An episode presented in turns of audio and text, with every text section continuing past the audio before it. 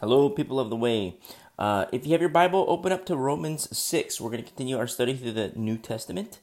And keep in mind here what has happened so far in the book of Romans. Paul has taught about circumcision and not literal circumcision like the law in the Old Testament, but circumcision of the heart. And he's taught about a new law, the law of faith. And he's taught about righteousness. And understand that Paul is giving meat to milk drinkers. When I say milk drinkers, it's because the church in Rome, they're a very young church. Very, very young church. And I think it's so beautiful because Paul doesn't withhold meat from them. It's kind of uh, left to the Lord. And I, I think that's a good model if you're a teacher, if you're a pastor, if you're an elder, to go ahead and teach the Word of God, the full counsel of the Word of God. You know, sometimes a lot of uh, teachers, they like to candy coat the Word of God and say, oh, you know, I, I don't want to teach this, I don't want to teach that because the people can't understand. No, you teach. Go to the Word of God, the full counsel of the Word of God, and people will grasp. Some won't, but people will grasp. And it's so beautiful because what do you see in the church? You see growth.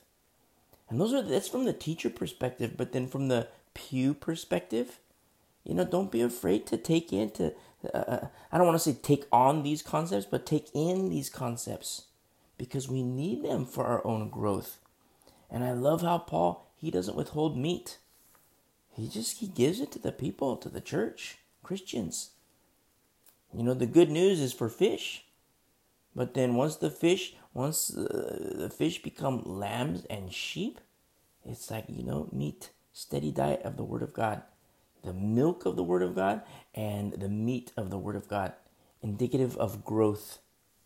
Growth. Just like in the natural world, a baby drinking milk, and then, you know, in the course of time, a baby can eat hamburgers, and in more time, you know, in the big spiritual pork chops. And look what happens here. All these things that Paul has taught us about so far. And he says this in verse 1, chapter 6 of Romans. What shall we say then? Shall we continue in sin that grace may abound? Question mark. That's a hardcore question. You know, oh, let's let's show let's show people how gracious the Lord is. How? By sinning more. That's the question that he's asking. No way. That's not a good model. Shall we Abide is how continue translates. Shall we abide in sin that grace, God's grace, may abound? Remember, where sin abounds, grace abounds much more. A biblical truth. But does that mean to exemplify grace, God's grace, that we need to start sinning more just to prove a point? Question mark. That's what Paul says. He says in verse 2, certainly not, exclamation point. How shall we who died to sin live any longer in it? And this is a hardcore question. How shall we who have died to sin? Bingo. Bingo. Paul hits the nail on the head. Dead to sin. How shall we who have died to sin live longer, any longer, further in it? And you know, I have to say, if you are a milk drinker, if you're a milk drinker of the Word of God, you know, and you're a baby Christian, praise be to the Lord. But if you've been walking with the Lord for five years, 10 years, 20 years, or even more, and you're still on a diet of milk, that's not a good thing. I don't say that to hurt you, I don't say that to bring you harm. I say that to encourage you and urge you to grow and mature in Christ. Because maturing in Christ is dying with Christ. Paul is bringing up a hardcore point here. How we've died to sin. Have you ever talked to Christians like, oh yeah, you know, I got drunk last night. Whoa, whoa, whoa, whoa. We've died to sin. How like what's the disconnect? Tell that to another brother. Tell that to another sister. Oh, I got drunk last night. I got so hammered. Whoa, whoa, whoa. We're supposed to be dead to sin. That's the old you. What's going on, brother? What's going on, sister? he says this, or do you not know that as many of us as were baptized into Christ were baptized into his death? You know, do you not know? That's agnoeo in the Greek. It's two things here. Two things can happen. It's number one, to lack information, or number two, to lack intelligence. Both aren't both are bad, but one is better. Because if you lack information, you can change. You can get information and make proper adjustments. Make proper changes as you choose to yield to the Lord and yield to his word. I'm reminded of Apollos. He lacked information because he was teaching the baptism of John, the baptism of repentance. And remember, it was Priscilla and Aquila who came alongside him and taught him better. And so, because he lacked information, all of a sudden Priscilla and Aquila, Aquila come in, and as iron sharpens iron, you know, all of a sudden they spend some time with Apollos and they teach him, they pour into him. He lacked information. That's why I say it's better to lack information because you can get information and make the proper changes. But the other side of agnoeo is to lack intelligence. That's not good. To lack intelligence. That is not a good thing. It's not a pretty picture. That's what Paul is saying here. Do you not know that as many of us as were baptized into Christ Jesus were baptized into his death? Remember, water baptism, it's your gravesite. You go down in the water, you go down, and it's like, you know, you're down, and then boom, you come up. And you know, you emerge from the water, but that water is now your gravesite. It's your it's your tomb. It's your tomb, straight up.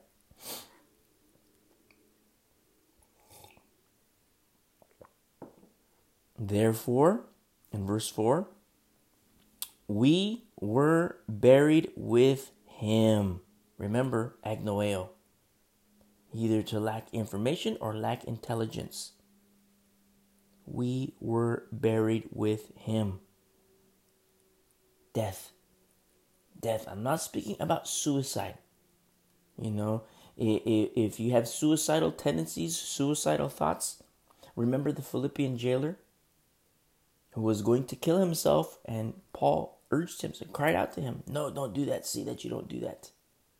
We're still here. Let me tell you some good news. And thus I say to you if you have suicidal thoughts, suicidal tendencies, don't do it. Don't believe the lie of Satan. Don't believe the lie of so called pastors who call suicide a, a, a, a, fast track to heaven. Very common, very popular. It's a growing, growing doctrine, growing teaching. It's a lie from the pit of hell. I say pastors, but I have them in air quotes because they're wolves. Wolves. Messengers of Satan rather than messengers of the Lord. Therefore, we were buried with him through baptism into death. You see? Baptism is your death, water baptism. Now, there's implications of life. You know, you emerge from the water and you're a new creation in Christ Jesus a new life and life everlasting. But baptism is still death. Let's look at Galatians chapter 2 really quick. And here in Galatians 2, verse 20, this is what is written here in verse 20, Galatians 2. I have been crucified with Christ. It is no longer I who live, but Christ lives in me. And the life which I now live in the flesh, I live by faith in the Son of God who loved me and gave himself for me. Now, this is a beautiful verse.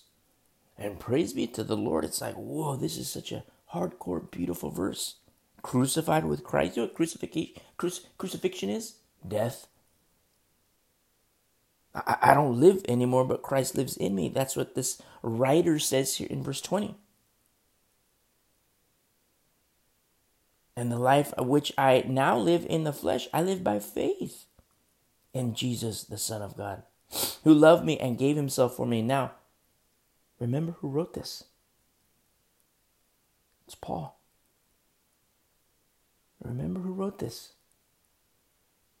You know, I made very heavy emphasis in our study in the book of Acts about Paul. how there's something different about him. He's not like the average bear. There's just something different about him. Even the other apostles, you know, even the uh, uh, uh, uh prophets, uh, prophetesses, you know, the, the daughters of uh, Philip, all these beautiful people that were in his circle. But even still, there was something different about Paul.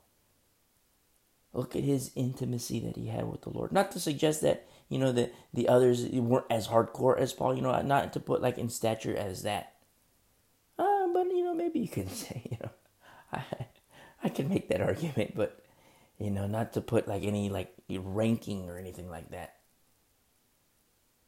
And not to suggest that, you know, Philip did not have intimacy with the Lord or his daughters did not have intimacy. Not to suggest that at all. But there's just something a little different about Paul. How his the works of his hands, the steps of his feet, the speech that came out of his mouth, and now we see the pouring out of his heart onto parchment and we're reading it. His letters to Christians, his letters to the church. Something different about him. And how beautiful it is that the Lord used him mightily and I say that because now we reflect back to our study, or we go back to our study in Romans, Romans 6. And remember, this fellow, particular fellow who's not like the average bear, is encouraging, is urging, and teaching the church hey guys, we were buried with him in verse 4. We were buried with him through baptism into death. That just as Christ was raised from the dead by the glory of the Father, so we see here that he's raised, Jesus Christ was raised from the dead by the glory of the Father. But there's something a little bit more, which is revealed in 1 Corinthians chapter 6. 1 Corinthians chapter 6, verse 14. One verse here says, And God both raised up the Lord and will also raise us up by his power. So, two things that the Lord is going to do. He raised up the Lord, that the Lord did. He raised up the Lord, but he'll also raise us up by his power. That's the dunamis power of the Lord.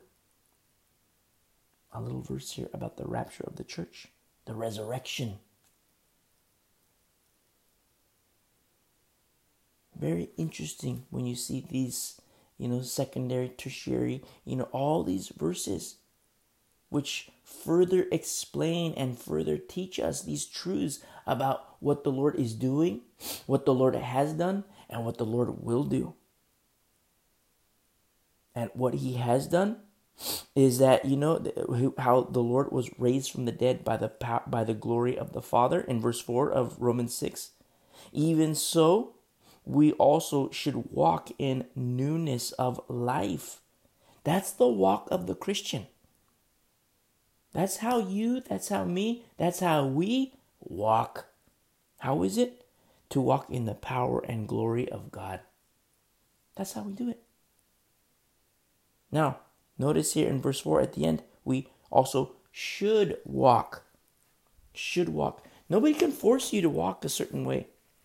Nobody can force you to behave in a certain manner. But I love how Paul says, you know, we should walk in newness of life. He says this in verse 5 For if, this word if, it's a word of conditionality. For if we have been unified together, and this word for unified together is to be planted together and grown together.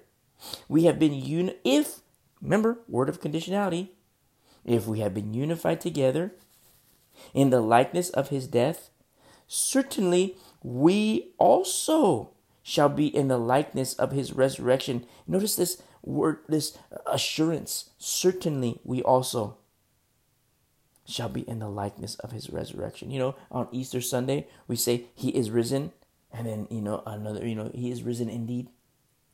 The resurrection of our Lord, the tomb is empty.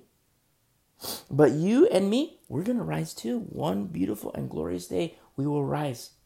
the resurrection of the church. Remember, Jesus Christ, in accordance with 1 Corinthians 15, he is the first fruits of the resurrection, which means what? There's more fruits. You, me, and all who believe. But if, in verse 5, a word of conditionality, if.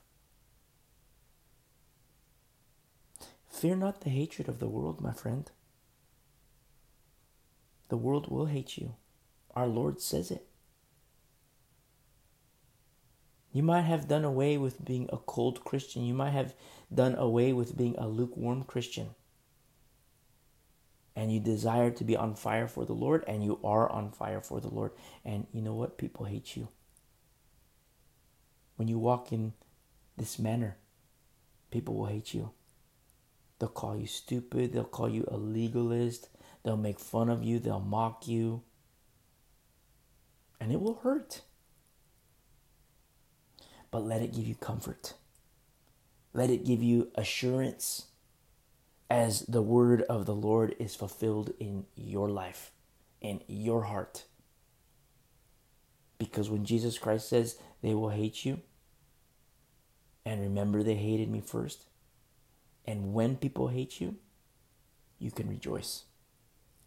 You can rejoice. That's if this word of conditionality. That's if we have been united together, planted together, and grown together in the likeness of his death. Remember, verse 4 we were buried with him. Now, I'm going to explain before we continue. I'm going to explain something. I don't want to hurt your feelings. I don't want to uh, uh, be overly abrasive. Sometimes I do int- intend to be abrasive because, you know, the Word of God is abrasive with us. Yes, He's gentle, but then at the same time, we read the Word of God knowing that His yoke is easy, His burden is light, but understand that Jesus Christ is Lord and the Word became flesh. And the Word of God is very comforting, but then at the same time, very confrontational. Very extremely confrontational. Why? Because the Lord is doing a renovation in your heart, in your mind, a complete and total gut job in your heart. If, if, a word of conditionality, if you let Him, if you yield to Him. And a lot of times, you know, I've been accused of teaching works based salvation, and I disagree. But I do teach a death based walk, which people call works based. I don't call it works based. Works is a debt. We studied that already. Works is a debt.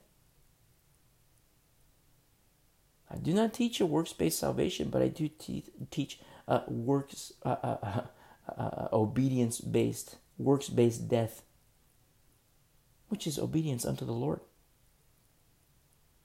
And that's what Paul is going to teach us on. And some of the things that we're going to discuss, they will be abrasive because it, you know, maybe you haven't denied the works of the flesh. You know, you hear me talk about the big ticket items. You know, I say crack pipe quite a bit.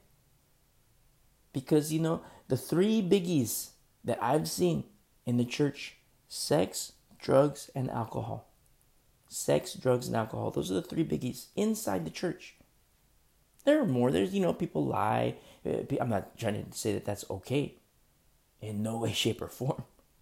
People lie. They're tax cheats. They, you know, pay people under the table you know, because they're cheapskates. It's sin, it's carnality.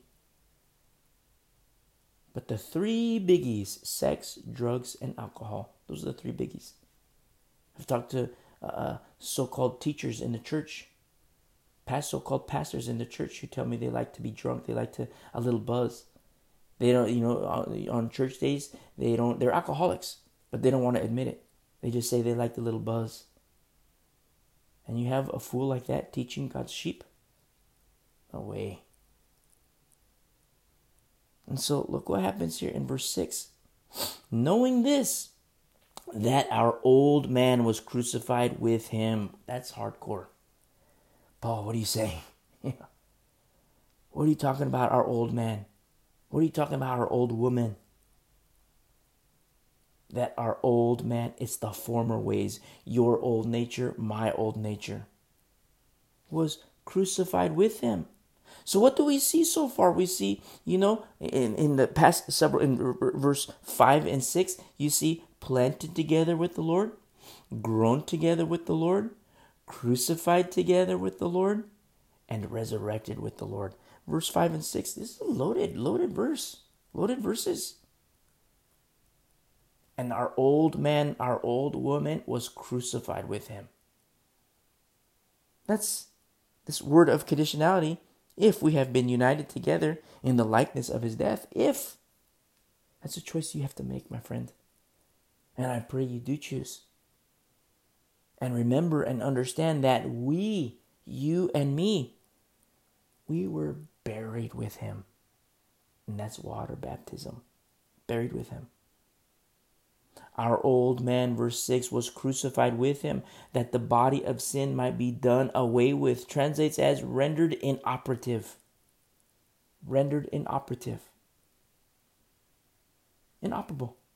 It's the body of sin, rendered inoperable, done away with, that we should no longer be slaves of sin.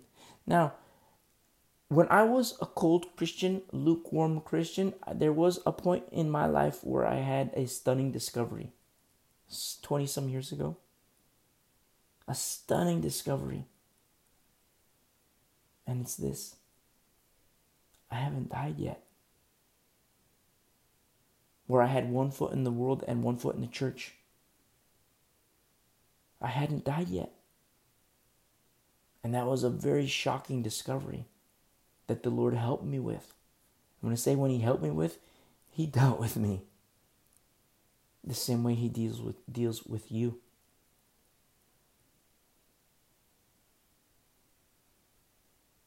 And I think it's so beautiful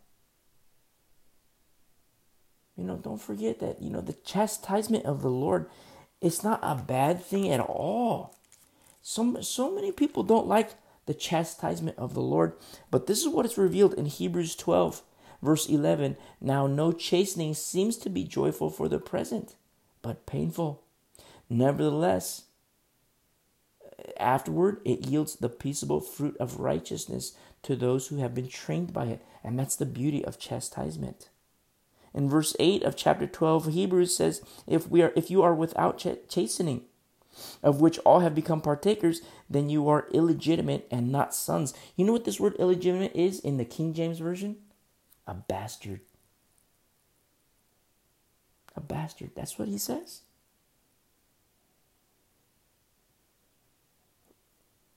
Far be it from us. Far be it from you. Far be it from me to ever fall into that category welcome the chastening of the Lord. Because what is the Lord doing? It's He's teaching us, He's training us. Because chastening yields the peaceable fruit of righteousness. You must understand this. I urge you. I can't force it upon you, but I urge you. Because you know what happens when you have this discovery of wait a second, I am still alive, I haven't died yet. That's when you become a meat eater. That's part of maturing in Christ, growing in Christ, going from milk to meat. You see? In the end of verse 6 here of Romans 6, that we should no longer be slaves of sin and if that's you, if you're listening to me and you're like, whoa, you know what? I haven't died yet. I'm still alive. You need to be buried, my friend. And I'm not speaking physically, literally. I'm speaking, well, I'm speaking literally, but spiritually. You need to be buried. Remember verse 4 we were buried with him through baptism into death. Understand? You know, that's the old nature. So you hear Christians, you know, they're like, oh, what, you know, I, I got slammed last night. I got so hammered last night. I drank and drank. Or, you know, I did my meth last night. I did my meth. You know, I got meth mouth. Oh, yeah, I, I went to the strip clubs last night. What in the world? Why is this happening? That's why Paul, when he, he writes to some churches, some people, he says, Have I labored for you in vain? That's what he's saying here. Do you not know these things? Remember verse 3? Do you not know? These are hardcore questions. The question in verse 2, how shall we how shall we who have who died to sin live any longer in it? These are hardcore questions. And if you have this, if you, like me, have this shocking discovery that you're not dead yet, you need to be buried with Christ so that you can, you know, you're planted, you know, buried. Think of, you know, being buried, you're like, you know, it's in the water, your water is your grave. But think of it also as like you're being planted together with the Lord and then grown together with the Lord, crucified together with Him, and one beautiful day resurrected together with Him. And He says this in verse 7 For, for he who has died has been freed from sin translates as rendered innocent, justified, and righteous. Righteous. That's what happens when you die to sin. Remember, people say, oh, yeah, Jesus hung out with the tax collectors, the prostitutes, and he did. He did. But then he would tell them, go and sin no more. In your walk with the Lord, it's not to say that you will be sinless, but you will sin less and less and less and less and the Lord will shape you. And you know, people put uh, uh, uh, think of sin as like, okay, you know, uh, I did wrong here, I did wrong here, and yes, that that's sin, and trespass, and transgression. But then at the same time, don't forget that to him who knows what he ought to do and doesn't do it, to him it is sin. It's still a bad thing. People think, oh, okay, I haven't murdered anybody, I haven't done this, so I'm good to go. Wait a second. To him who knows what he ought to do, and he if he doesn't do it, then to him it is sin. You see how Jesus raises the bar? Praise be to the Lord. Praise be to the Lord. Because he does it with all of his family. That's how he grows us, that's how he stretches us. And notice what happens here in verse 8. Now, if, another word of conditionality, now if we died with Christ, we believe that we shall also we shall also live with him. This word we believe, it's pisteo. Remember we studied that a couple weeks ago? Pisteo, it's to have extreme trust and deep faith in the Lord. It's the same word that Abraham that was described Abraham in chapter 4 verse 3.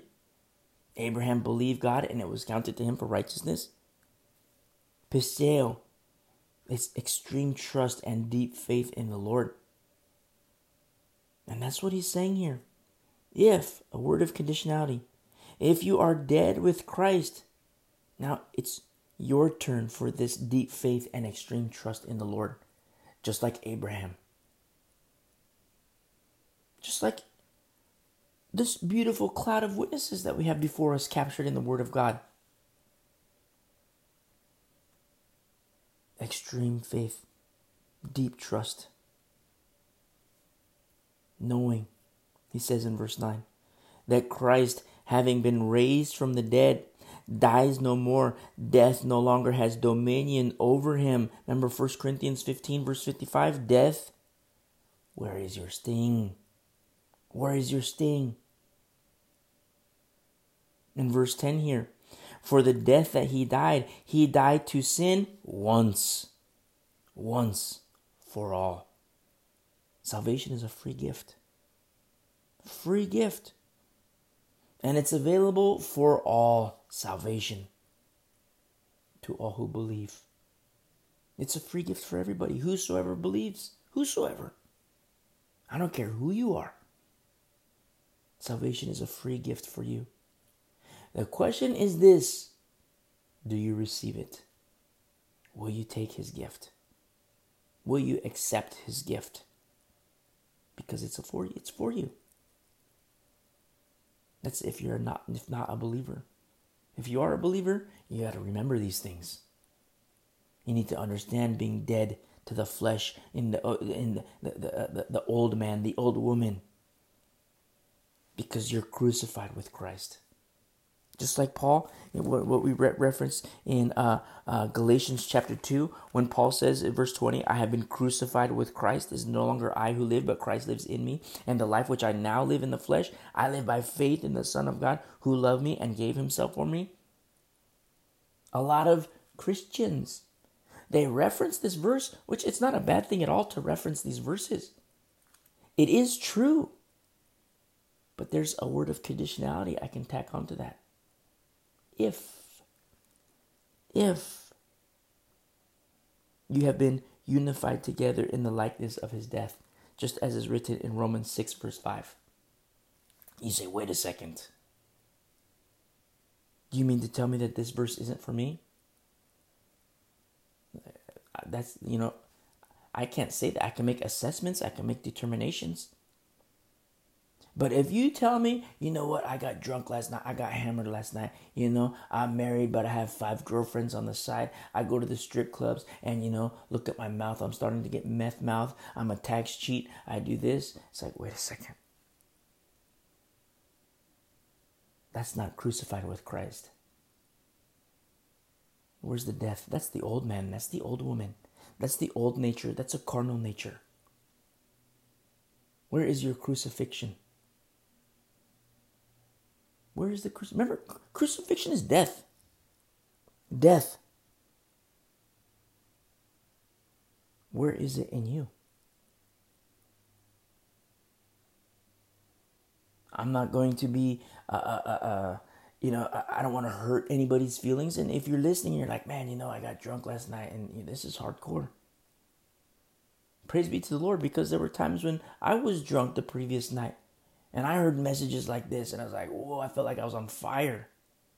And praise be to the Lord, because the Lord, by the power of the Holy Spirit and His grace, because He's merciful and He's loving, He saved me from the fire. By giving me a holy fire, you know?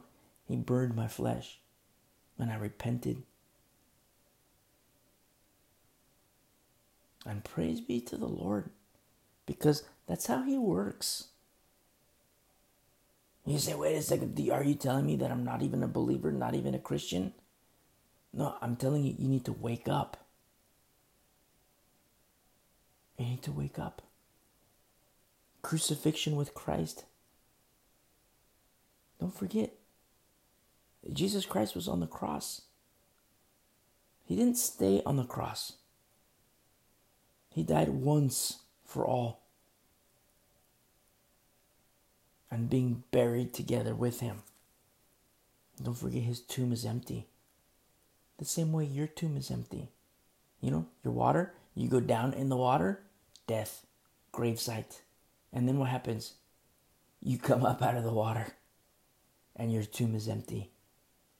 A little symbolic of your own resurrection that's going to happen one day. One day.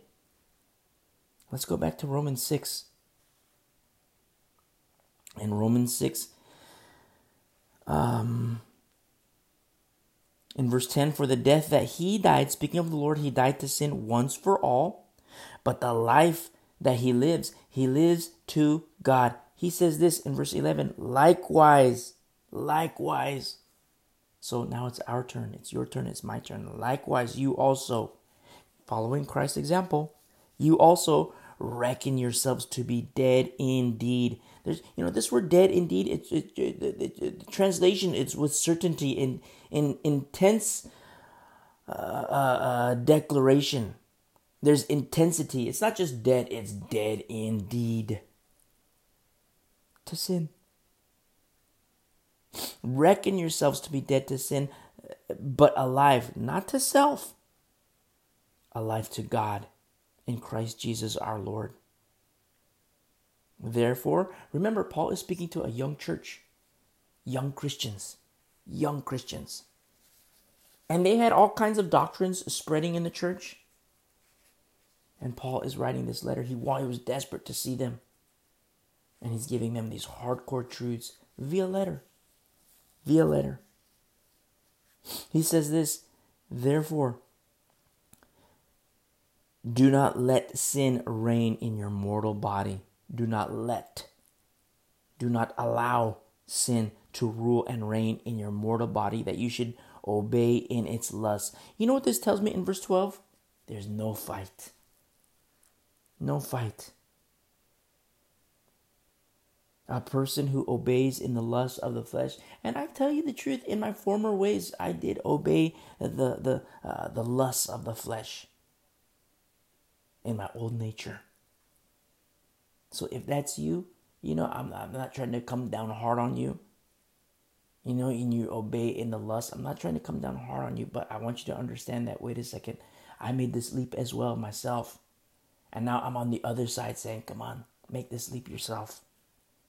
Make this leap yourself and come on, let's get let's walk together to Zion. Do not let sin reign in your mortal body, that you should obey in its lust. You must fight, my friend. Fight. Because you know why? Sinning, it's easy. It's a piece of cake. You ever see like a two year old have a temper tantrum? You know how easy that is to have a temper tantrum? But then, you know, that's a two year old. Look at adults that have temper tantrums. Adults. A guy who gets so mad all of a sudden is like, okay, let's go to blows. You know, I'm going to beat you up now. You know how easy that is? I mean, you think, you know, yeah, you, you think you're tough? Do you really think you're tough? If that's you, you're, you're a tough guy now? Do you know how easy it is to give in and obey the lust of the flesh? You know how easy it is to sin? You think you're a tough guy? You think you're a tough girl?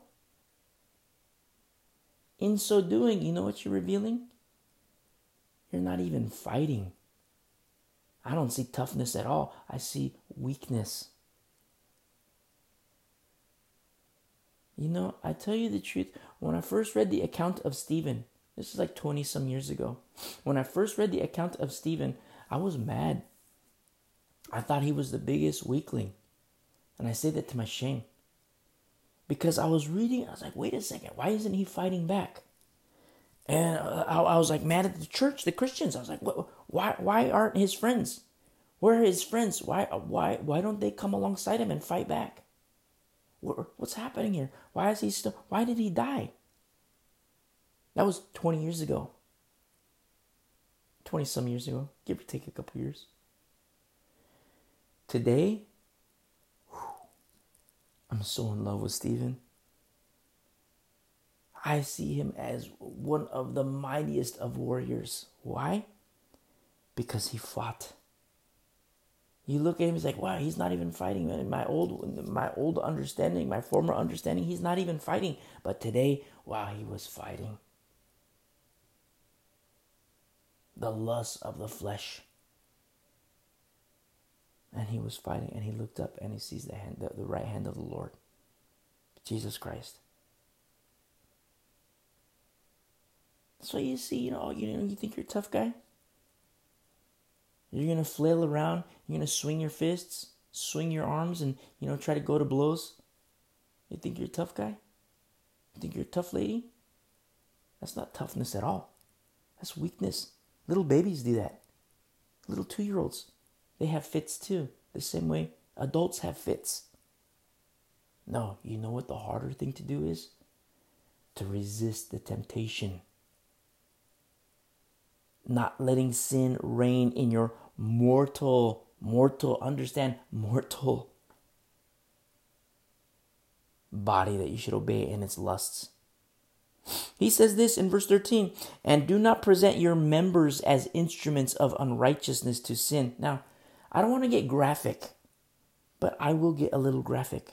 Members here, it's body parts. Body parts, men and women. Body parts. Do not present your body parts as instruments. Instruments, weapon, or tool is how it translates. Do not present your body parts as instruments of unrighteousness to sin. Remember, this is a letter to a very young church and how appropriate for the church today. You have to fight. Do not let sin reign in your mortal body that you should obey in its lusts. And when I mention body parts, of course, there's you know uh, uh, violent connotations when you think of a, a a person who's you know going to blows using his fists or her fists. You know, thinking he's a tough guy, thinking she's a tough lady. When they're you know little tiny uh uh uh, uh, uh, uh they're having their fit like a two year old But then, of course, there's sexual connotations too. Not presenting your body parts as instruments of unrighteousness to sin. We talked about some hardcore sexual sin in the law, in Leviticus, and our study in Leviticus. Sometimes, you know, you can look in the church and you look in the world and you see absolutely zero difference.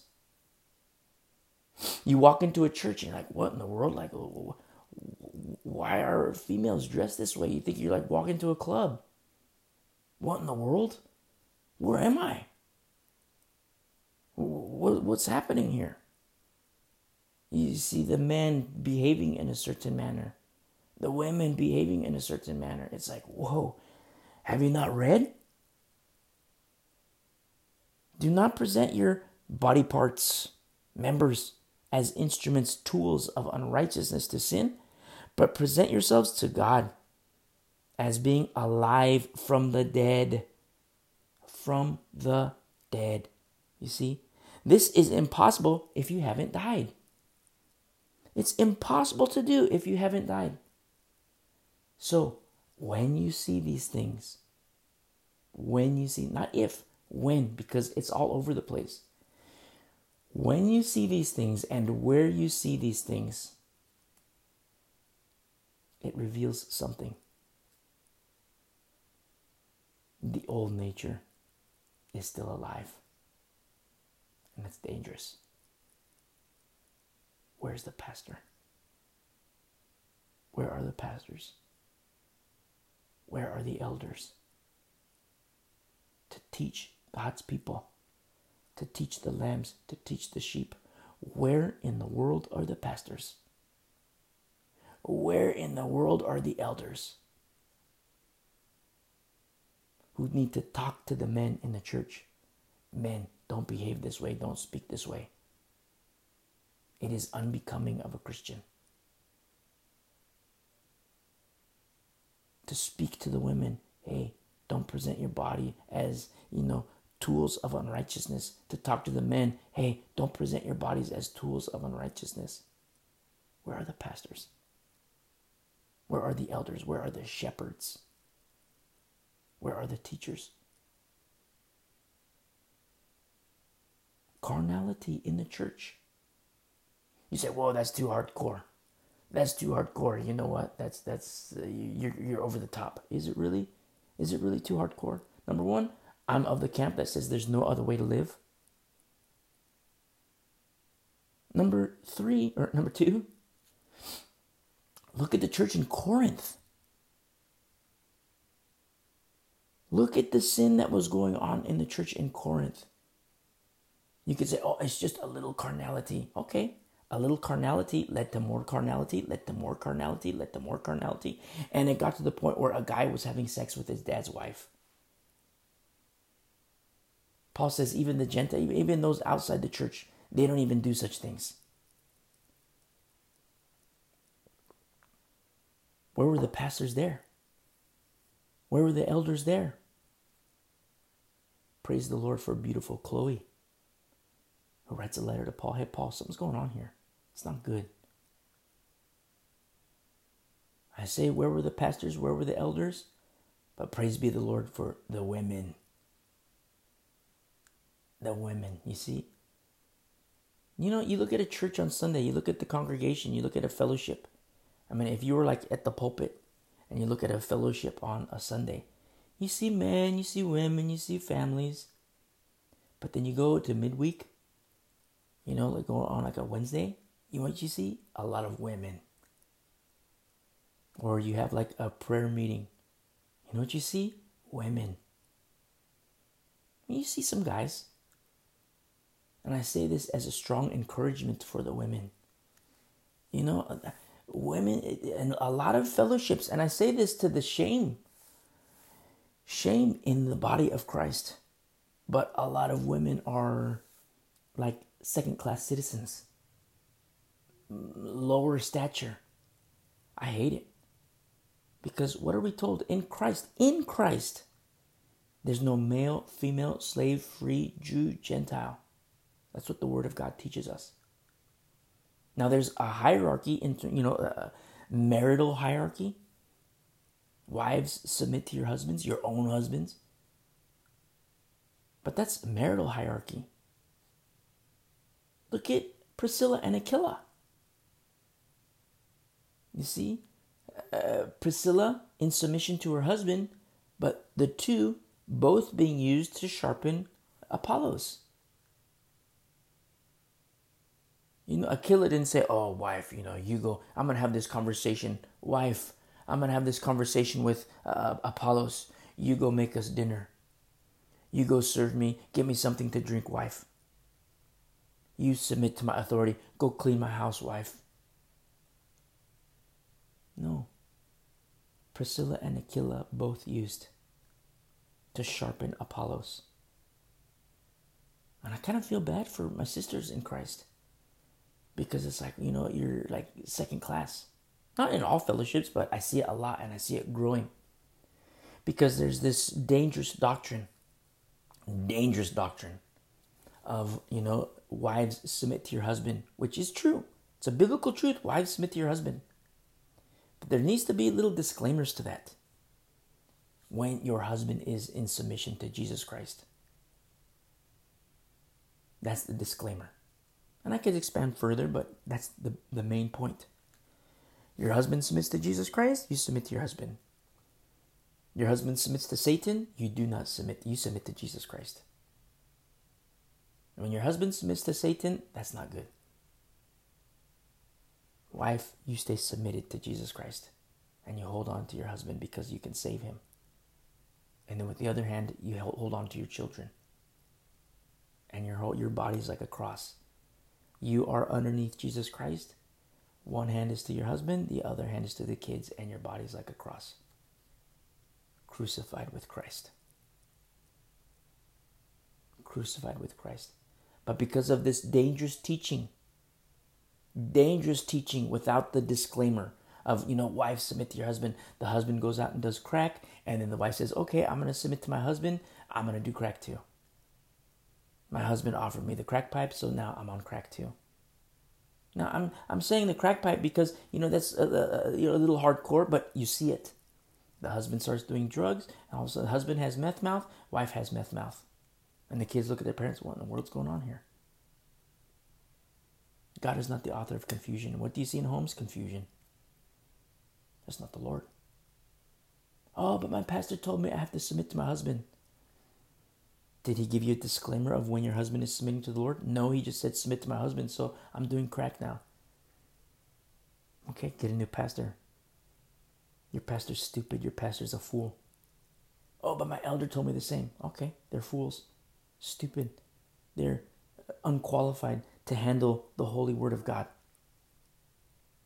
Repent. Wife, submit to Jesus Christ and hold on to your husband for dear life. Be crucified with Christ. You see? And I think it's so powerful when we read the truth of God's holy word and understand the implications of what this means in our lives, in my life, in your life. Because a lot of people have they're milk drinkers. Milk drink, milk is beautiful for babies. Beautiful. If you're a new believer in Christ, praise be to the Lord. Here's your milk. It's beautiful. Feed on the truth of God's holy word.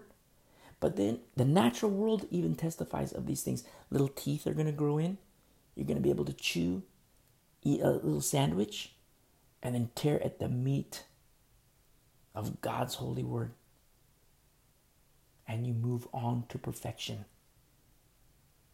Moving on to perfection. And that's what Paul is writing about here in verse 13. But present yourselves to God as being alive from the dead. And this is an impossibility if there is no death. If there is no death. Remember, a lot of people reference Galatians 2, verse 20. I have been crucified with Christ. It is no longer I who live, but Christ lives in me. Praise be the Lord. These are awesome words and true to Paul. Galatians 2, verse 20. I, Paul, have been crucified with Christ. It is, it is no longer I, Paul, who live, but Christ lives in me, Paul. And the life which I, Paul, now live in the flesh, I, Paul, live by faith in the Son of God, who loved me, Paul, and gave himself for me, Paul. Remember, Paul's not like the average bear. I specifically made mention of Paul in these references to self because Paul is different. He's different. The Lord made a difference. The Lord did a mighty work in his life. And Paul yielded to the Lord. And in so doing, he's able to proclaim these truths that he has been crucified with Christ. Now, this verse is for you. I'm not trying to suggest that it's not for you. This verse is for you if you're a believer in Jesus Christ, Son of the Most High God. And you can inject your name. You have been crucified with Christ. This is no longer you who live, but Christ lives in you. And the life which you now live in the flesh, you live by faith in the Son of God who loved you and gave himself for you. This verse is for you.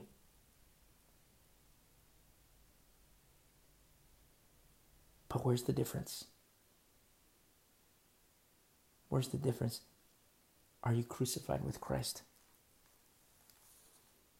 in Romans 6, verse 4 Are you buried with him? In verse 6 of Romans 6, is your old man, is your old woman, your old nature, your former ways, is it crucified with him? Oh, you know, I, I went to the strip club last night, but you know, uh, Saturday night I went to the strip club, and here I am Sunday morning. I'm sitting in the pews, and praise be to the Lord, I am crucified with Christ. It is no longer I who live, but Christ lives in me. Really? Really?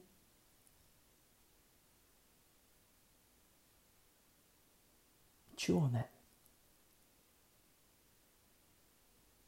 Think about that. Consider your ways, O man.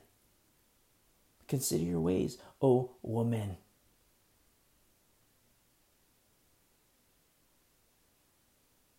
I don't want to hurt anybody's feelings. I don't want to rub anybody the wrong way. But these are the elements, the very elements of growth. Do you want to reckon the old man dead, reckon the old woman dead? I urge you to do exactly that. That's the old nature, the former nature. And that's what Paul is saying to young Christians, a young church. In verse 13, do not present your members, your body parts, as instruments of unrighteousness to sin, but present yourselves to God as being alive from the dead, and your members as instruments of righteousness to God. Now, to my beautiful brothers, to my beautiful sisters, you might have to behave differently, speak differently, dress differently, act differently. You might have to do all these things, but praise be to the Lord, you know what you're doing? You're reckoning the old man dead, reckoning the old woman dead. I, I saw a testimony of a Christian lady, an older lady, And I thought, wow, this is cool. You know, here you have this Christian lady. Let me hear her testimony. And she started speaking. She was a prostitute. And like my jaw just like was like gaping wide open, like, oh my goodness. She started giving her testimony. I was like, what in the world? Oh my goodness. And I started weeping, like, wow, Lord, you've done this. My beautiful sister, former prostitute. And she was explaining how she got into that lifestyle. My beautiful sister, Lord, look at what you've done in her life. What a beautiful work you've done, Lord, and I rejoice. Have you ever heard the testimony of people? And it just blows you away like, no way. I can't believe this.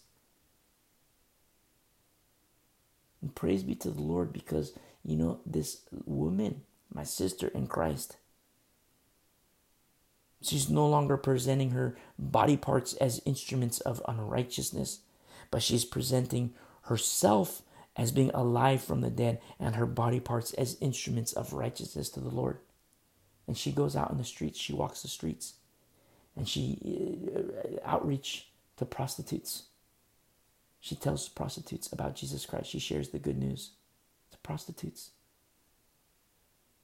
You know, she goes to strip clubs when the strip club closes. And, you know, and the strippers are coming out and they're going, she goes and talks to them. She has a beautiful ministry. Prostitutes, former prostitutes. Praise be to the Lord. You know, pray for these ministries. Some, there's ministries that you have no idea. You, you watch TV, you turn on TV, T, TBN, Tricking Believers Nightly, and you think like, wow, look at this ministry. Wow, this guy has his private jet. Wow, this guy, look at this this huge church. But pray for the ministries that you don't see, such as this former prostitute, a group of ladies who walk the streets and they share the good news, they plant seeds you know, late at night. And they go out, you know, they rough areas. And they go to the prostitutes, they go to the strip clubs, and they minister to women. Praise be to the Lord. Pray for these ministries. And look what happens here in um, verse 14 For sin shall not have dominion over you. You know, this isn't a magic trick. I don't want to suggest that, you know, like, why did you even say that? It's, it's not a magic trick. Sin shall not have dominion over you. It's the manner in which we walk, the Christian. You know, walking in the, the power and glory of the Lord, like we covered in verse 4. Even so, we also should walk in the newness of life. It's not a magic trick. People say, "Oh, I'm a crackhead. Oh, I'm a meth head. Oh, I go. I'm a sex head. I do all these things. I'm a tax cheat. I do all these things." But sin shall not have dominion over me. What? You, you think God is like you know a magician? He's uh, gonna wave his hand and boom, poof. No, you're not even fighting. There's no fight. Verse 12, therefore, do not let sin reign in your mortal body, that you should obey in its lust. Oh, that's works based salvation. I'm not even talking about salvation. Salvation is a free gift of the Lord. I'm talking about a death based walk. Death based. You see? Sin shall not have dominion over you, for you are not under law, but under grace. Remember 1 Timothy chapter 1 verse 9, the law is not made for a righteous person. Oh, I'm under grace, I'm under grace. I can go to the strip club, I'm under grace. Oh, I'm, I'm, I, I can have my meth mouth, I'm under grace. Really? Really? Turn with me really quick to 1 Timothy. 1 Timothy chapter 1.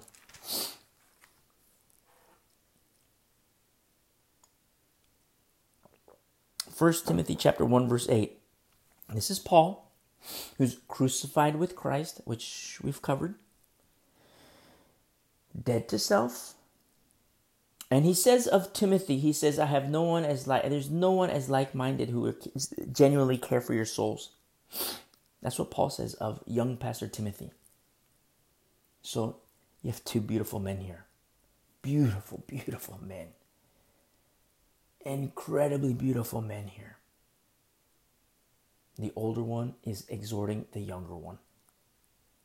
And this is what he says in verse 8. But we know that the law is good if one uses it lawfully, knowing this, that the law is not made for a righteous person, but, so, you know, oh, I'm under grace, I'm under grace. I can go to the strip club, I'm under grace. I, I can have my meth mouth, I'm under grace. I can be a tax cheat, I can pay people under the table. I can say my little white lies. I'm under grace. I'm under grace. Okay. Okay. So Paul says to young Pastor Timothy, the law is not made for a righteous person, but this is what the law is made for. But the lawless, but for the lawless and insubordinate, for the ungodly and for sinners, for the unholy and profane, for murderers of fathers and murderers of mothers, for manslayers, for fornicators. You know what that is in the Greek? Pornos. Pornos. Pornography in the church. It's really it's a cancer. Pornography in the church is a cancer. And you know, that's the church. Let's boil it down and look at homes.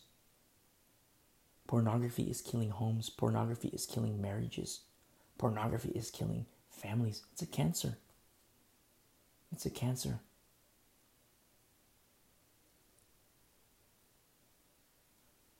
Let's continue. Verse 10 For fornicators, for sodomites, for kidnappers, for liars, for perjurers, and if there is any other thing that is contrary to sound doctrine, whoa. If there's any other thing that is opposed, contrary to sound doctrine, whoa. Oh, I'm under grace. Let's go grave soaking. Is that sound doctrine, my friend? I'm under grace. I'm not under the law. Let's go grave soaking. No, the law is for you. As is written from older Pastor Paul to younger Pastor Timothy. The law is good if one uses it lawfully. Verse 10 If there's any other thing that is contrary to sound doctrine, oh, you know what? Go ahead and take the mark of the beast. You know, uh, once saved, always saved.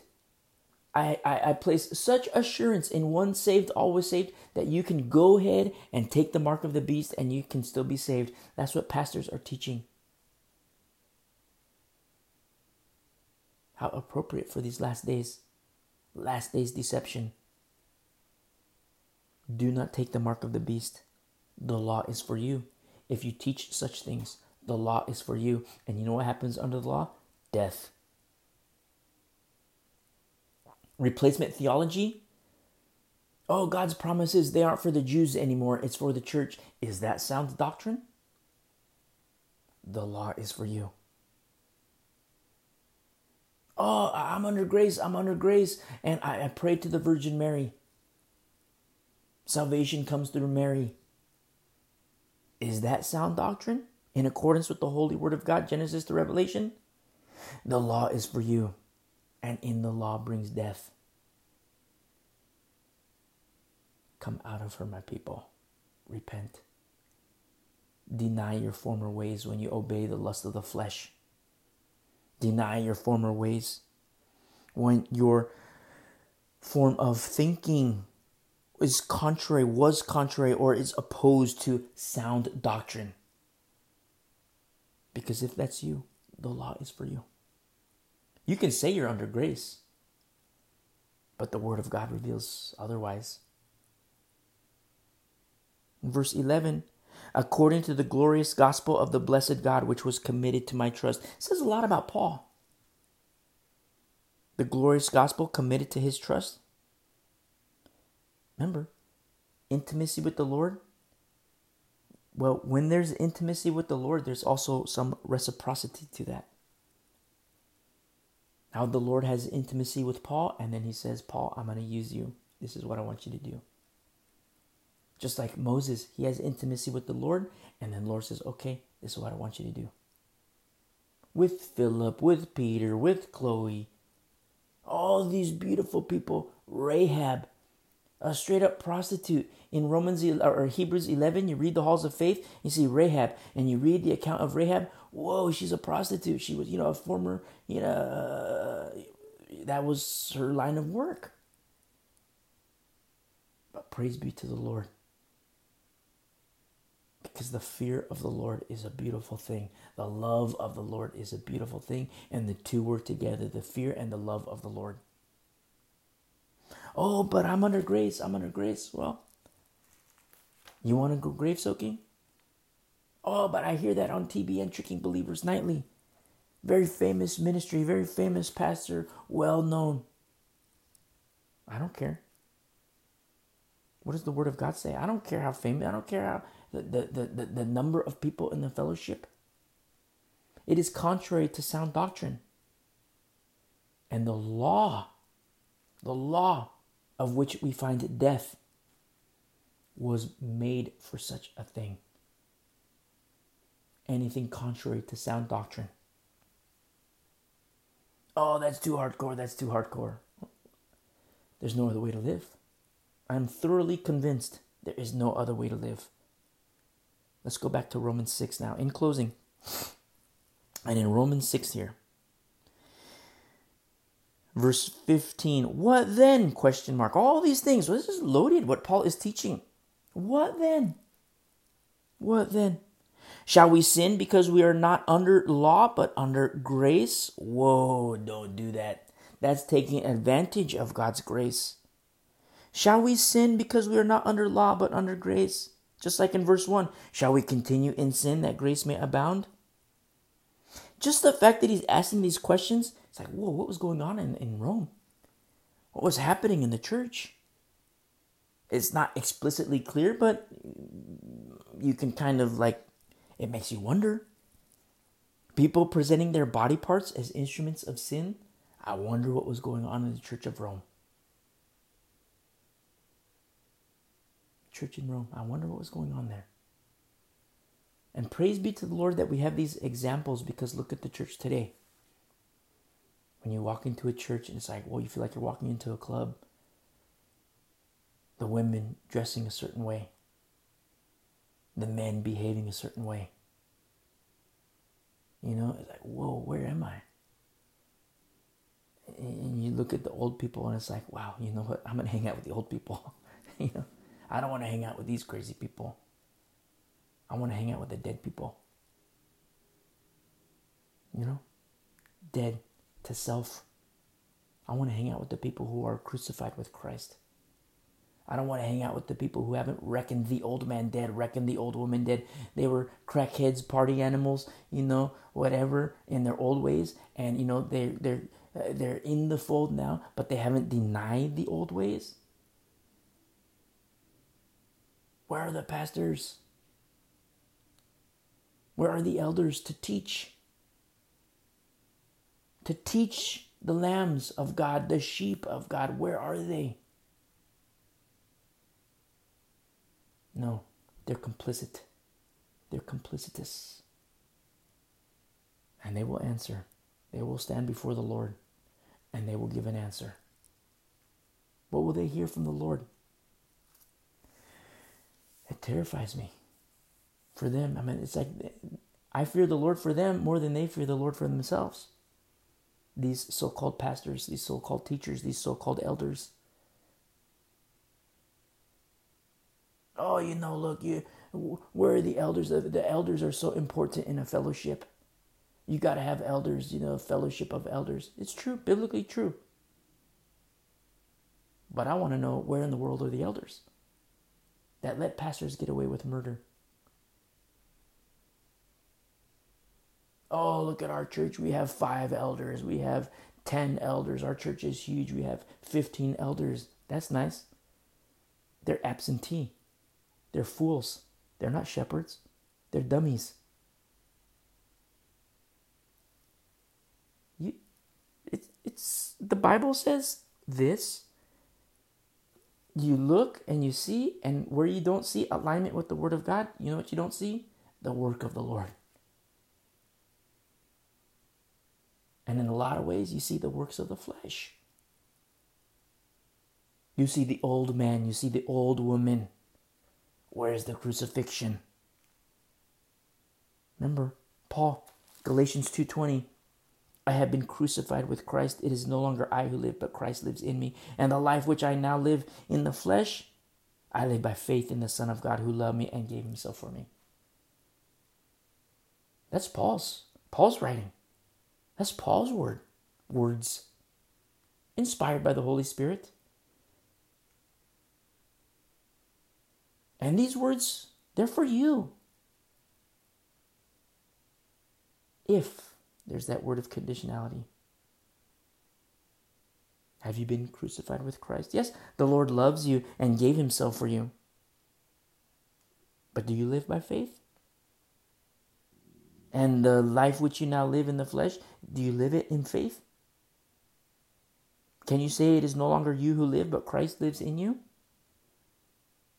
Can you say you are crucified with Christ? Oh, but you know what? I went to the strip club last night. It's okay. I'm under I'm not under the law. I'm under grace. I have meth mouth. It's okay. I'm not under the law. I'm under grace. Well, let me tell you something. I don't see crucifixion. I don't see buried together with the Lord. And my urging, if that's you, my urging is that you be dead indeed to sin, but alive to God in Christ Jesus our Lord. And I'm just the messenger. I just echo the words of beautiful Paul. I wonder what was going on in the church in Rome. But just based on some of the things that we've looked at, you know, not presenting your bodies, not presenting your body parts, body parts as instruments of sin, that kind of reveals a lot to me. Going back to Romans 6:15, what then? Shall, shall we sin because we are not under law but under grace? Certainly not. Exclamation point. Certainly not, he says. Do you not know that to whom you present yourselves slaves to obey, you are that one's slaves whom you obey? Now, I have a little message for wives. You know, you hear me say uh, a couple verses ago how I kind of feel bad for women who are kind of like second class in the church. I hate it. I do not like it. Oh, wife, submit to your husband. Wife, submit to your husband. Let, me tell you something. If your husband's a crackhead, you know, or your husband's, you know, uh, uh, uh, has meth mouth, and you submit to that, you're in danger. You're present. You're bringing in. You're introducing danger to your family, to your home. No, such a husband has uh, denied his responsibility in the home. He's submitting to Satan. You need to submit to Jesus Christ and hold on to your husband. And with your other hand, you hold on to your kids. A lot of wives, and it breaks my heart to say this, but a lot of wives are slaves in their own homes or concubines in their own homes, sexual slaves.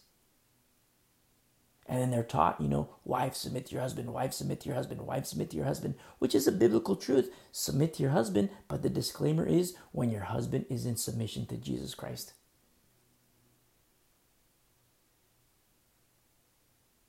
So, what do you see in the church today?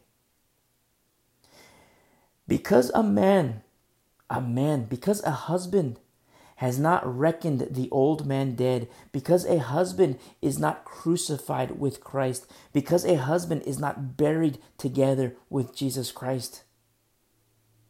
The old man is still alive. And then all of a sudden, he watches his pornography, he watches his dirty stuff, his dirty movies, his dirty magazines, and then he goes to his wife, Wife, you have to submit to my authority. Look, our pastor says you have to submit to me. Look, the elders, they're on my side. You have to submit to me. So, therefore, I see these dirty things, the unnatural use of the human body, and you have to do this for me now. Concubine, a wife, is a concubine, a sexual slave. Disgusting. That's not a man. That's a little boy. That's not even a little boy. That's a wretched creature from the pit of hell.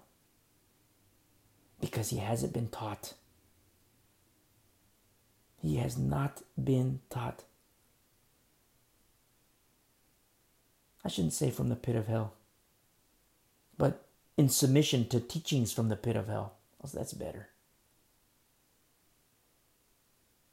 Where are the pastors? Where are the elders? To talk to the men and say, Men, reckon the old man dead. Yeah, you were a sex head? Okay, that's the old you. Yeah, you were a meth head? You were a crackhead? You're a tax cheat?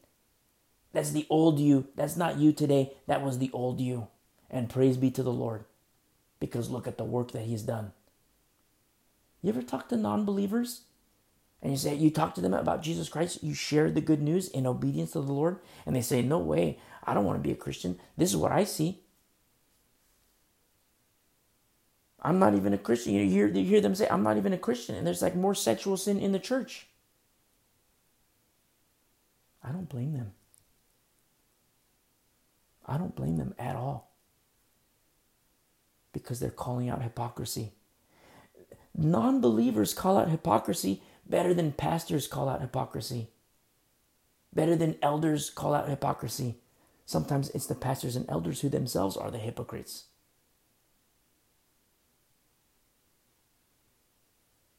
No, a lot of wives. If that's you, and you, you are a slave in your home, you are a concubine in your own home, your own sanctuary. Number one, if that's you, your home is not a sanctuary. You have no sanctuary. No. Submit yourself to Jesus Christ. You have a pastor that says submit submit to your husband. Your husband's a crackhead, submit to your husband. Get a new pastor. It is a biblical truth to submit to your husband, but there's a biblical disclaimer when your husband is in submission to Jesus Christ. And I have to say, a lot of my Calvinistic friends, a lot of my friends that are into Reformed theory, Presbyterianism, uh, uh, Presbyterian leaning, they teach this heavy handedly. Wife, submit to your husband. And so the wife, they go into counseling with the pastor. Wife, submit to your husband. They go into counseling with the elders. Wives, submit to your husband. What is the wife to do? When all these, the pastors, the elders, they say, wives, submit to your husband. Talk to the wives of these so called pastors. Talk to the wives of these so called elders. And you you see? Basket cases. Basket cases because they themselves are slaves to their husbands. They themselves are concubines to their husbands. And they're basket cases. It, you could see it. Look at their demeanor. They're, they're not free. They're slaves. Wives of pastors, wives of elders, slaves of their husbands because they're in submission to their husbands who aren't in submission to Jesus Christ. Whoa, whoa, whoa. What do you mean? This pastor is not in submission to Jesus Christ? Is he teaching that grave soaking is okay? He's under the law. Is he teaching that it's okay to take the mark of the beast? He's under the law. Is he teaching replacement theology? He's under the law. Why do I say that? Because if there's any other thing that is contrary to sound doctrine,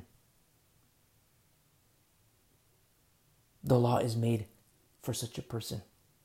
And in the law brings death. Wife, will you submit to that? No way. Wife, you submit to Jesus Christ and to Him alone. And when your husband isn't himself in submission to Jesus Christ, you submit to Him. Now, if you're a husband and you're in submission to Satan, repent. Repent. If you're a pastor and you're in submission to Satan, repent. I don't call you a pastor, but if you call yourself a pastor, repent. Go on hiatus. Seek the face of the Lord. And quite possibly, I would urge, step down. Because you have abdicated your responsibility to shepherd God's people. by your behavior. We're living in very dark times, very, very evil times. It's the last days. Wake up. Wake up. And so look what happens here. Uh, in closing, Do you not know, in verse 16, do you not know that to whom you present yourselves slaves to obey, you are that one's slaves whom you obey, whether of sin leading to death or of obedience leading to righteousness? So let's hearken to our studies on Wednesdays and through the law, through Leviticus. Obedience leading to righteousness. And the Lord, through the law, is teaching He's giving statutes and giving instruction on presenting a choice to the people, urging them to choose righteousness. I would say it's kind of it's kind of easy, you know, based on our study on Wednesday. You see, okay, the Lord, you know, this is you know, you obey the Lord, this is what He does. You disobey the Lord, this is what He does. Remember, reactionary, the Lord's reaction the Lord's reaction to obedience, the Lord's reaction to disobedience. It's kind of, you read those passages, it's kind of a piece of cake. If you're wondering, what is he talking about? Listen to Wednesday's study, last Wednesday, the Wednesday before today. Listen to it. Then you'll understand. I'm not advocating the law in any way, shape, or form. But even in the law, we see this concept of obedience leading to righteousness. The Lord is teaching through the law righteousness and the law is a one. Remember, it's think of the Old Testament, it's a one-way road. It all comes one direction. It points to Jesus Christ. Jesus Christ. Don't go back to the law. It's a one-way road. You can't go back to the law. That's satanic to return to the law. It's demonic because Satan wants you to move further and further away from Jesus Christ, the fulfillment of the law. In verse 17 but god be thanked that that though you were slaves of sin notice past tense were slaves of sin yet you obeyed from the heart circumcision. We covered that in chapter 2 paul covered that in chapter 2 you obeyed from the heart in christ the only way in christ uh, for a female to be circumcised is in jesus christ female circumcision so if you're my sister in Christ and you're obe- in, in obedience to the Lord, you know, welcome to the circumcision. It's the, it's the only way a female can be circumcised. I don't care what the you know modern medicine teaches. Modern you know doctors they they say okay you know there's you know thirty genders. stupid. Foolishness. Professing to be wise, what do we see? Fools. Fools abound while they profess to be wise. But in Christ, if you're a sister in Christ, you know, it's, it's, it's the only the only way a female can be circumcised is in Christ, because it's a circumcision of heart. What is your heart? He says you you obeyed from the yet you obeyed from the heart that form of doctrine to which you were delivered. Now I read from the New King James Version. I love the New King James Version. But there are certain parts, certain times, it's very rare, but I wish it were, if I could go back in time to the translators, whoever was tasked with the book of Romans or this portion of the book of Romans, I could say, wait a second, you know, maybe you can put it like this, maybe you can word it like this. But he says, to which, uh, to which you were delivered, better translates as which was delivered to you or which was transmitted to you. Because when you read verse 17 that that form of doctrine to which you were delivered it kind of implies deliverance like in the form of you know deliverance and redemption but it's delivered in terms of you know that which was delivered to you or transmitted to you. So some very rarely but i have certain beefs with the new king james version. I still love i i, I still love the new king james version um, not to get into a side topic here, but you know, um, uh, certain aspects of the King James, uh, ESV, NIV, the non-inspired version, uh, New Living Translation, uh, the Message. If you have the Message, burn it. It's not. It's it's terrible, terrible. I mean, go to the the the, the, the Message, you know, and you look and say eh, there's it's authored by a person, authored by a person. That's the worst. Get rid of it. So, you know, the Lord, certain translations I have a liking to, I have a favorite, you know, I can explain reasons why, but not to get off topic, but I, I, I do the New King James Version. I've read a whole bunch of versions, but, and I've settled on the New King James Version. And so in verse 18, and having been set free from sin, you became slaves of righteousness. So notice here, you this process that we see. We're slaves of sin, set free, obedience to the Lord, slaves of righteousness, and what do we see? A blueprint emerges. And this beautiful blueprint will help you mature in Christ. This beautiful blueprint will help you die in Christ. You know, when you think of your old ways, your former ways, the old nature, the old man, the old woman, you were a slave to sin. And you believe in Jesus Christ, and He sets the captives free. And now there's obedience unto the Lord. And now you're slaves of righteousness. You say, wait a second, what do you mean slaves? I, I don't want to be a slave. Well, you're a slave to something. You're a slave to someone. I've tried it all ways. I've I've been cold, I've been warm, I've been hot, I've been a non-believer. I've been a slave of self, which is demonic.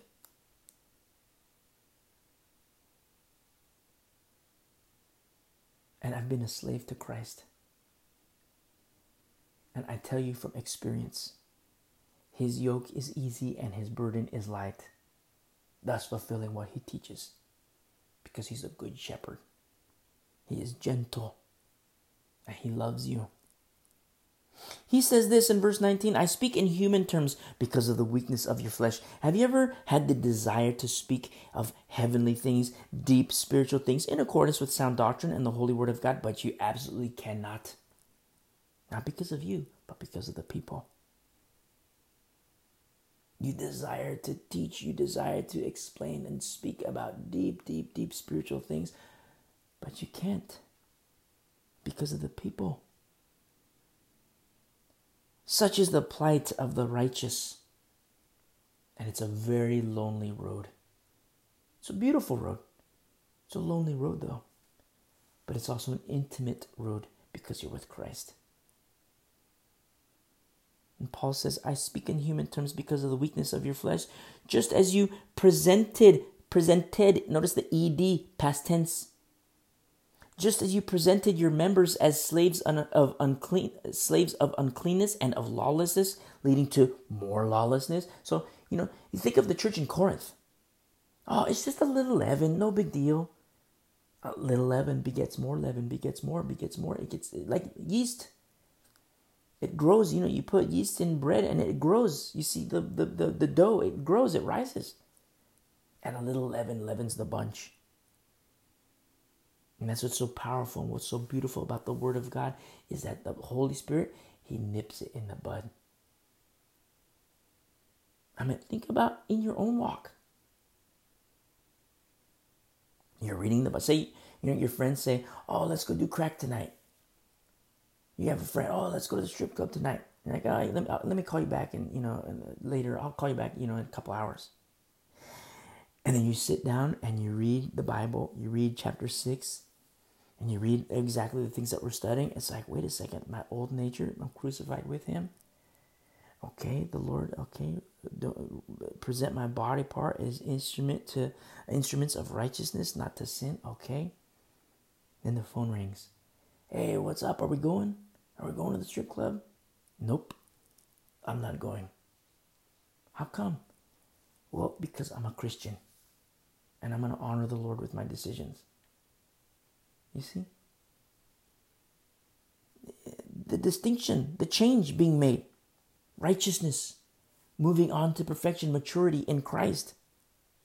And so he's past tense in verse 19, just as you presented your members as slaves of uncleanness and of lawlessness, leading to more lawlessness.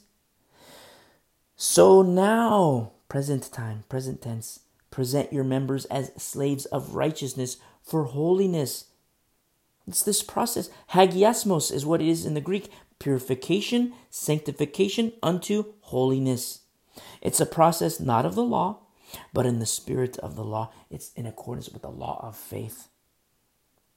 So that example I gave, you know, the friend calls, hey, let's go to the strip club. And you say, nope, I'm not going to go. You know, you're female. Oh, let's go get to the bar tonight. It's ladies' night. Let's go get drunk tonight. Nope. I'm not going to present my body as, you know, uh, uh, sin in unrighteousness. I'm going to present my body a living sacrifice to the Lord. Nope, I'm not going.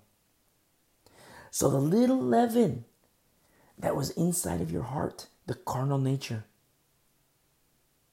in yielding to the Word of God and yielding to the Holy Spirit by the power of the Holy Spirit, you know what happens? The Lord nips it in the bud, He cuts it out.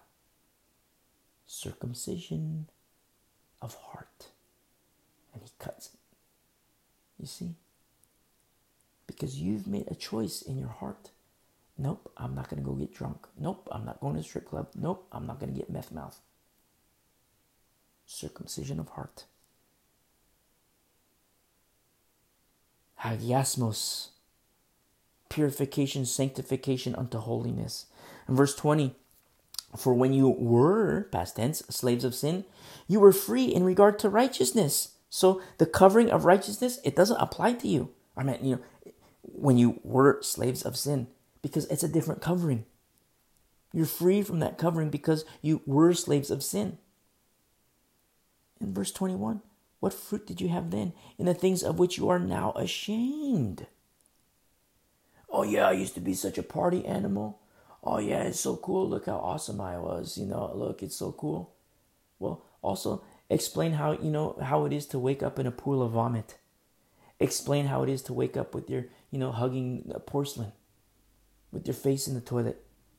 Explain what it's like to, to wake up and not know what you did that night. Explain what it's like to wake up on a park bench and have no idea where you are. Explain that. Shameful. Shameful things. What fruit was there when you didn't have, when you were free in regard to righteousness, when you didn't have this covering of righteousness? What fruit did you have then? in the things of which you are now ashamed. What fruit? There is no fruit. Or, you know, wickedness has fruit, but it's nasty fruit. It's got worms. It's disgusting fruit, rotten fruit. But there's a better way. There's better fruit. Is to be alive in Jesus.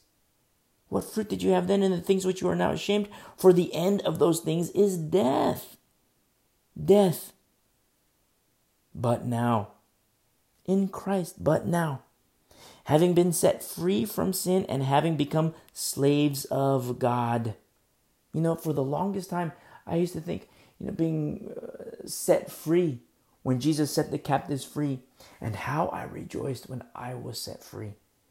And I always thought that He freed me from my wrist, the shackles that were around my wrist, the shackles that were around my ankles. And I thought, wow, Lord, thank you for this freedom you've given me. And for the longest time, I walked in that. Wow, I'm free. Thank you, Lord. Thank you, Lord. Thank you, Lord. And in the course of time, something happened. I started to hear something like chains being dragged. Wow, I'm free, I'm free, I'm free. And I started to hear what are these chains I hear? I looked down. Metaphysically speaking, and I see my chains.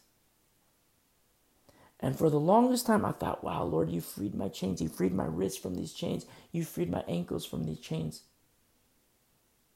And then I realized, wow, Lord, you didn't free me from my side of the chains. You did free me. Except you went to Satan and you grabbed those chains from out of his hands. And yes, I've been free this whole time, and thank you, Lord. But now, Lord, I've been dragging these chains, and I pick up the other end of these chains, and here, Lord, they're yours. I give them to you. That's a servant of the Lord.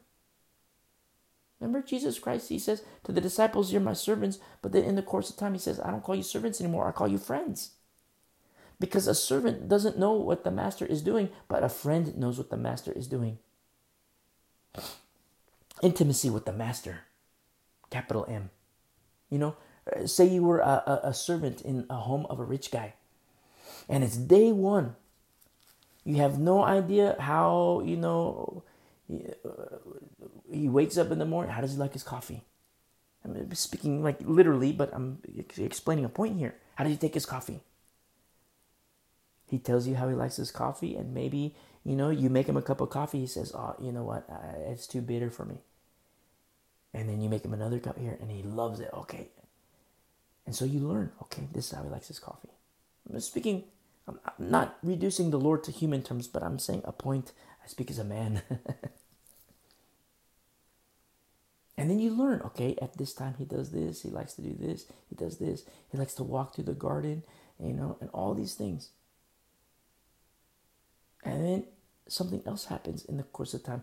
You fall in love with him, your master. You're a servant and you fall in love with him. And you know what? He falls in love with you. Intimacy with him. And he says, I no longer call you slaves, servants, but I call you friends. That's the walk of the Christian, my friend. That's the Christian intimacy with Jesus Christ, oneness with Him. And he says this, but now having been set free from sin and having become slaves of God, you have your fruit to holiness and the end, everlasting life. You know, paradise lost in Genesis, paradise gained in Revelation, everlasting life. Even so, remember verse 4? Even so, we also should walk in newness of life. And in the end, everlasting life, as is written here in verse 22. What does that show us? What does this tell us? That reckoning the old man dead, several things emerge that we're planted together with the Lord, we're grown together with the Lord, we're crucified together with the Lord, and one beautiful and glorious day we will be resurrected with the Lord. Verse 23, last verse here. For the wages of sin is death, but the gift, the free gift of God is eternal life in Christ Jesus our Lord. Jesus Christ is the way. He is the way, He is the truth, He is the life. And from His word, He's teaching us He's teaching us how to walk in holy conduct, how to deny the flesh, how to reckon the old man dead, how to be new wineskins for new wine that he gives. And it's not just an intellectual application or a logical application because it's highly spiritual. Highly, highly spiritual. And we have the Helper, the Paracletus, capital H, Holy Spirit, the Helper. He will help you, and He does help you. The same way He's helped all these people, the great cloud of witnesses, the same way He's helped you, the same way He's helped me, the Holy Spirit. Oh, but that was for 2,000 years ago. It's not for today. Garbage, poppycock, rubbish. It is for today. He is for today the Holy Spirit, the power of the Holy Spirit. It's by this power that we will be resurrected. How can a person say that they, that, that was for the that was for two thousand years ago, give or take a couple years? That was for the Book of Acts. It's not for today. Do they not understand that this same power is the means by which we are resurrected? Do they not understand? Have they not read? in 1 Corinthians chapter 6 verse 14 and God both raised up the Lord and will also raise up raise us up by his power dunamis power of the Holy Spirit. Oh, but that was for 2000 years ago. It's not for today. Do you not believe in the resurrection? You see? Crazy doctrine. Crazy doctrine. And if there's any other thing that is contrary to sound doctrine, that's such a person is under the law. If that's you, you align yourself to crazy doctrine, crazy town stuff, grave soaking, replacement theology, it's okay to take the mark of the beast. Come out of her, my people. Repent and taste and drink of this living water. We're going to end our study here and pick up and study further in chapter 7 next week. God bless you guys. Love you guys.